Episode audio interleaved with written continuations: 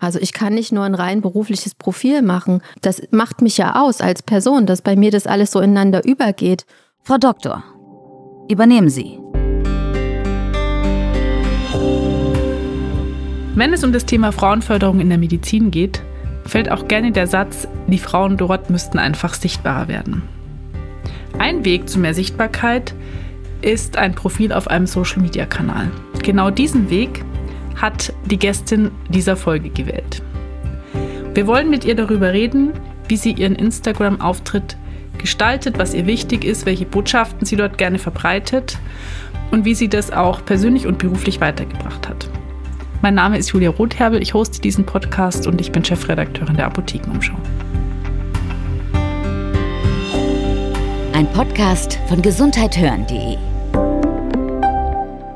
und Apotheken Umschau Pro. Meine Gästin ist Susanne Brech. Sie ist Ärztin, arbeitet auf der Intensivstation an der Charité in Berlin und sie ist erfolgreiche Influencerin. Und wir freuen uns sehr, dass sie heute hier ist. Hallo Susanne.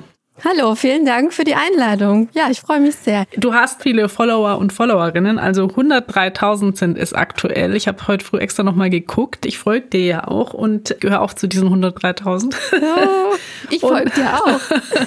Aber ich bin weit weg von 103.000. Auf jeden Fall würde ich gerne die erste Frage rund um dieses Instagram-Projekt stellen und dich fragen, wie du überhaupt dazu gekommen bist. Wie hat das alles angefangen? Ja, also das liegt schon etwas zurück. Das war, glaube ich, 2017. Da war ich selbst Patientin im Krankenhaus und da war das also für mich mit dem Instagram noch relativ neu. Und dann hatte ich im Krankenhaus genug Zeit, mir anzugucken, wie das funktioniert. Und irgendwann war das so, dass ich dann auch mal selber was gepostet habe, also eher was Persönliches. Mhm. Und dann bin ich von Leipzig, ich bin ja gebürtige Leipzigerin, bin ich nach Berlin gezogen und da habe ich dann auch mal was für meine Freunde gepostet und das war irgendwie auch so ein neuer Lebensabschnitt, also und das wollte ich eben auch in Bildern festhalten, ja, viele sagen ja auch, das ist wie so ein kleines Tagebuch und irgendwann war das dann so, dass ich auch gezeigt habe, was ich beruflich mache, Dann habe ich mich eben auch mal in Arbeitskleidung gezeigt. Dadurch kamen dann auch viele Medizinstudentinnen und Studenten mit dazu, andere Kollegen. Man hat sich einfach sichtbarer gemacht und das war noch gar nicht so häufig in der damaligen Zeit. Und dann kamen irgendwann die medizinischen Fälle mit dazu. Also die haben dann wieder deutlich die Medizinstudenten angesprochen und dadurch bin ich, glaube ich, auch dann relativ stark gewachsen. Du postest allerdings nicht nur positive Sachen, du nutzt den Kanal mittlerweile auch, um auf Missstände aufmerksam zu machen, zum Beispiel um für bessere Bedingungen in der Pflege einzustehen. Ja. Wann hast du denn erkannt, dass du diesen Kanal auch so nutzen kannst und willst?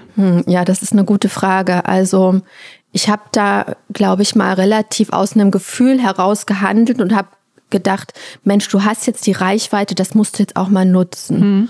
Ich war natürlich jeden Tag auch mit den Schwestern und Pflegern zusammen und ich habe das gemerkt, dass die Stimmung vor allen Dingen in der Corona-Zeit immer schlechter wurde und das lag mir sehr am Herzen, diesen Berufsteil auch zu unterstützen. Ich mache das natürlich auch für die Ärzte, versuche da auch die Ärztekammer in Berlin zu unterstützen, den Marburger Bund zu unterstützen. Aber ich sage das auch immer wieder in Interviews und Podcasts, es ist schade, dass es nicht deutlich mehr Kolleginnen und Kollegen gibt, die sich auch in den sozialen Medien diesbezüglich engagieren. Ich denke, da haben viele auch ein bisschen Angst vielleicht. Viele sind aber auch ausgebrannt, die arbeiten den ganzen Tag zu Hause. Wenn sie Kinder haben, geht das Programm ja auch noch weiter. Also das ist, glaube ich, nicht so einfach. Wie kriegst du das denn für dich hin, dass deine Work-Life-Balance, wie man so schön sagt, irgendwie stimmt? Also den Job und du bezeichnest Instagram ja als Hobby, habe ich jetzt zumindest. Ich habe ein, zwei Podcasts angehört, in denen du zu Gast warst. Wie kriegst du das unter einen Hut zeitlich? Also für mich sind halt diese medizinischen Fälle oder auch wenn ich was poste, das ist für mich Entspannung. Und wenn ich nach Hause komme, dann ist das eigentlich immer so, ich lege mich dann auf die Couch oder mache irgendwas Entspanntes und dann gucke ich mir Bilder an. Und ich bin so ein Mensch, wenn ich was Schönes sehe, dann möchte ich auch andere daran teilhaben lassen.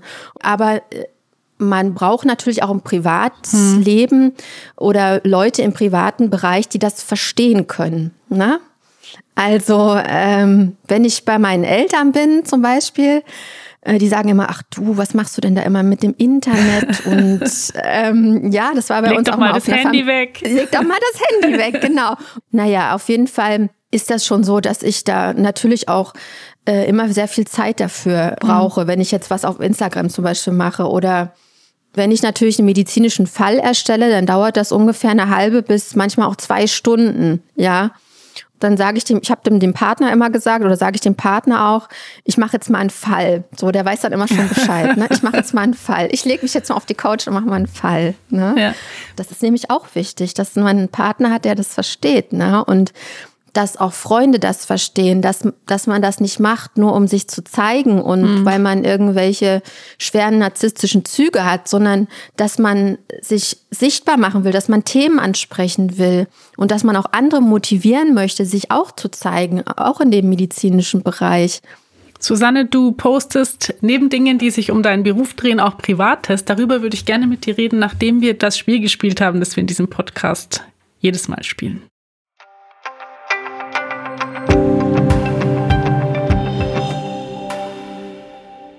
Und dazu hole ich jetzt unsere Redakteurin Anja in die Aufnahme. Hallo Anja. Hallo ihr beiden. Dieses Spiel soll euch die Möglichkeit geben, nochmal kurz zwischendrin ein bisschen durchzuschnaufen. Ihr kriegt abwechselnd Satzanfänge von mir vorgelesen. Ich kenne meine Fragen auch nicht oder meine Satzanfänge. Dann ist es mal ja gucken. Fair. Das ist sehr fair, ja. Gut, die Gästin darf anfangen, also du Susanne. Ich schalte von der Arbeit ab, indem ich spazieren gehe. Also das ist das Wichtigste für mich. Jetzt hättet ihr wahrscheinlich gedacht, ich sage, indem ich einen medizinischen Fall mache und mich auf die Couch lege. Jetzt kommt's. Wobei, ob man dann von der Arbeit abschalten kann, wenn man sich thematisch mit dem Gleichen beschäftigt? Ja, es ist ja anders. Aber für mich ist dann wichtig, dass ich mal rausgehe an die frische Luft, weil ich bin ja auch auf der Intensivstation meistens in der sogenannten Kanzel und da gibt es kein direktes Fenster. Und wenn ich mal so 20 Minuten, manchmal laufe ich auch 2 Stunden, wenn ich einfach mal draußen unterwegs bin, das tut mir einfach richtig gut. Und was ich Außergewöhnliches mache, damit es mir manchmal besser geht oder damit ich mal die Seele baumeln lasse, ist Schaukeln. Also ich gehe gerne schaukeln. Hast du eine Schaukel im Garten? Nee, leider nicht, aber gegenüber, die haben eine Schaukel im Hinterhof und die kann ich auch mit benutzen. Ach, wie cool. Und ich laufe auch meistens zum Park und da kann man, wie gesagt, durch dieses Schaukeln wird ja das Gleichgewichtsorgan bewegt und das macht positive Gefühle. Und meine Tochter hat so eine Stoffschaukel im Zimmer. Weißt du, was ich meine? So ein Hänge. Ja, auch gut. Meistens liege ich dann auch mit drin. Ja, das ist irgendwie nochmal so ein ganz anderes Gefühl und aber einfach draußen zu sein und auch die frische Luft zu haben, das ist für mich ganz, ganz wichtig. Gut, Julia, ja, du bekommst den Satz, wenn ich zu lange vor dem Computer sitze. Oh, puh. Ich bin das eigentlich ziemlich gewohnt, lange vor dem Computer zu sitzen, muss ich sagen. Aber wenn ich lange vor dem Computer sitze und dann noch vergesse zu trinken, dann führt das tatsächlich zu Kopfschmerzen irgendwann. Susanne hat gerade auch irgendwie ziemlich gelacht. Warum? Aber bei mir ist das immer so, ich kriege auch Kopfschmerzen, aber eher, weil ich dann in so eine komische Haltung komme. Also ich muss auch immer mal das Handy weglegen, damit ich keinen Buckel bekomme. Ich weiß nicht, ob das andere kennen. Der Handynacken. Meine Eltern haben früher mal gesagt, da kriegt man Kastenaugen oder Kastenpupillen. Ja, also wenn man so lange vorm Computer sitzt. Aber manchmal ist das einfach so. Manchmal kann man nicht aufhören. Das geht ja nicht nur um den Computer, das geht ja auch um diese ganzen Serien bei Netflix und alles.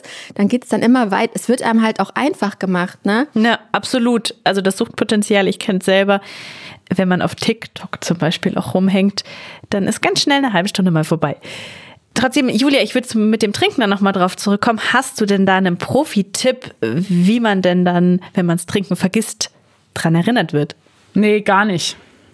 Also ich habe da schon alles Mögliche ausprobiert. Also ich stelle mir da ein Glas hin, ich versuche irgendwie in der Früh schon mal irgendwie eine gewisse Dosis in mich reinzuschütten. Aber also so auf lange Sicht, auch irgendwelche Apps, die einen dran erinnern, auf lange Sicht hat da nichts funktioniert bisher. Ich bin jetzt auch jemand, ich habe einfach so kein natürliches Durstgefühl, muss ich sagen.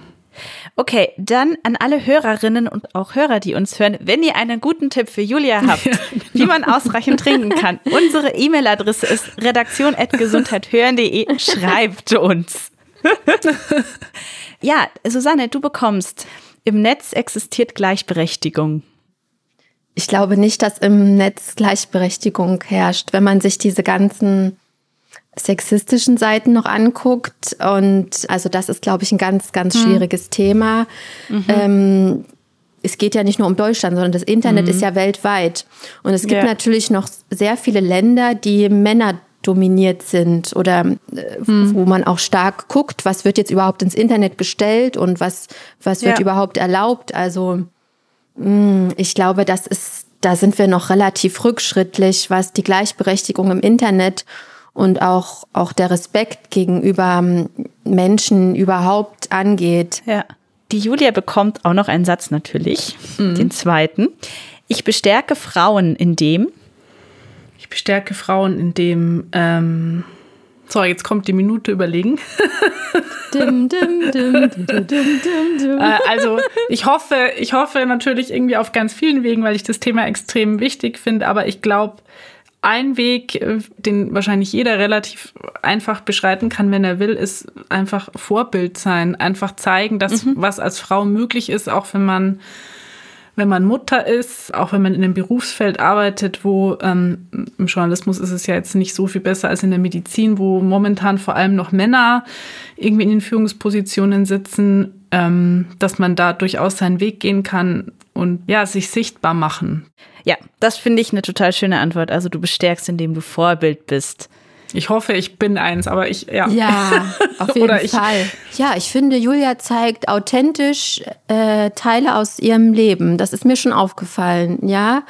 Egal, wo sie unterwegs ist. Und das ist, glaube ich, auch das, was den Menschen gefällt oder auch den Frauen gefällt, dass sie nicht immer perfekt sein müssen. Perfekte Mutter, perfekte Partnerin, perfekte Führungspersönlichkeit oder und immer hellwach und immer gut gelaunt, sondern dass man auch mal down ist und fertig und dass man auch mal krank ist, ja. Also wenn ich das mal an der Stelle sagen darf, Julia, ich finde auch tatsächlich, du bist ein sehr gutes Vorbild. Ja. Oh, ihr seid ja total süß, ihr zwei. Ja, tatsächlich poste ich auch private Sachen und mache öffentlich, wenn mir dieses Mama sein und Chefredakteurin sein und alles zusammen irgendwie über den Kopf wächst. Und über das Posten von privaten Dingen würde ich jetzt auch gleich gerne mit dir sprechen, Susanne. Deswegen würde ich jetzt wieder an Julia übergeben und sage vielen Dank fürs Mitspielen und für eure wirklich schönen, ausführlichen Antworten. Danke, Anja. Ja, vielen Dank, war sehr lustig.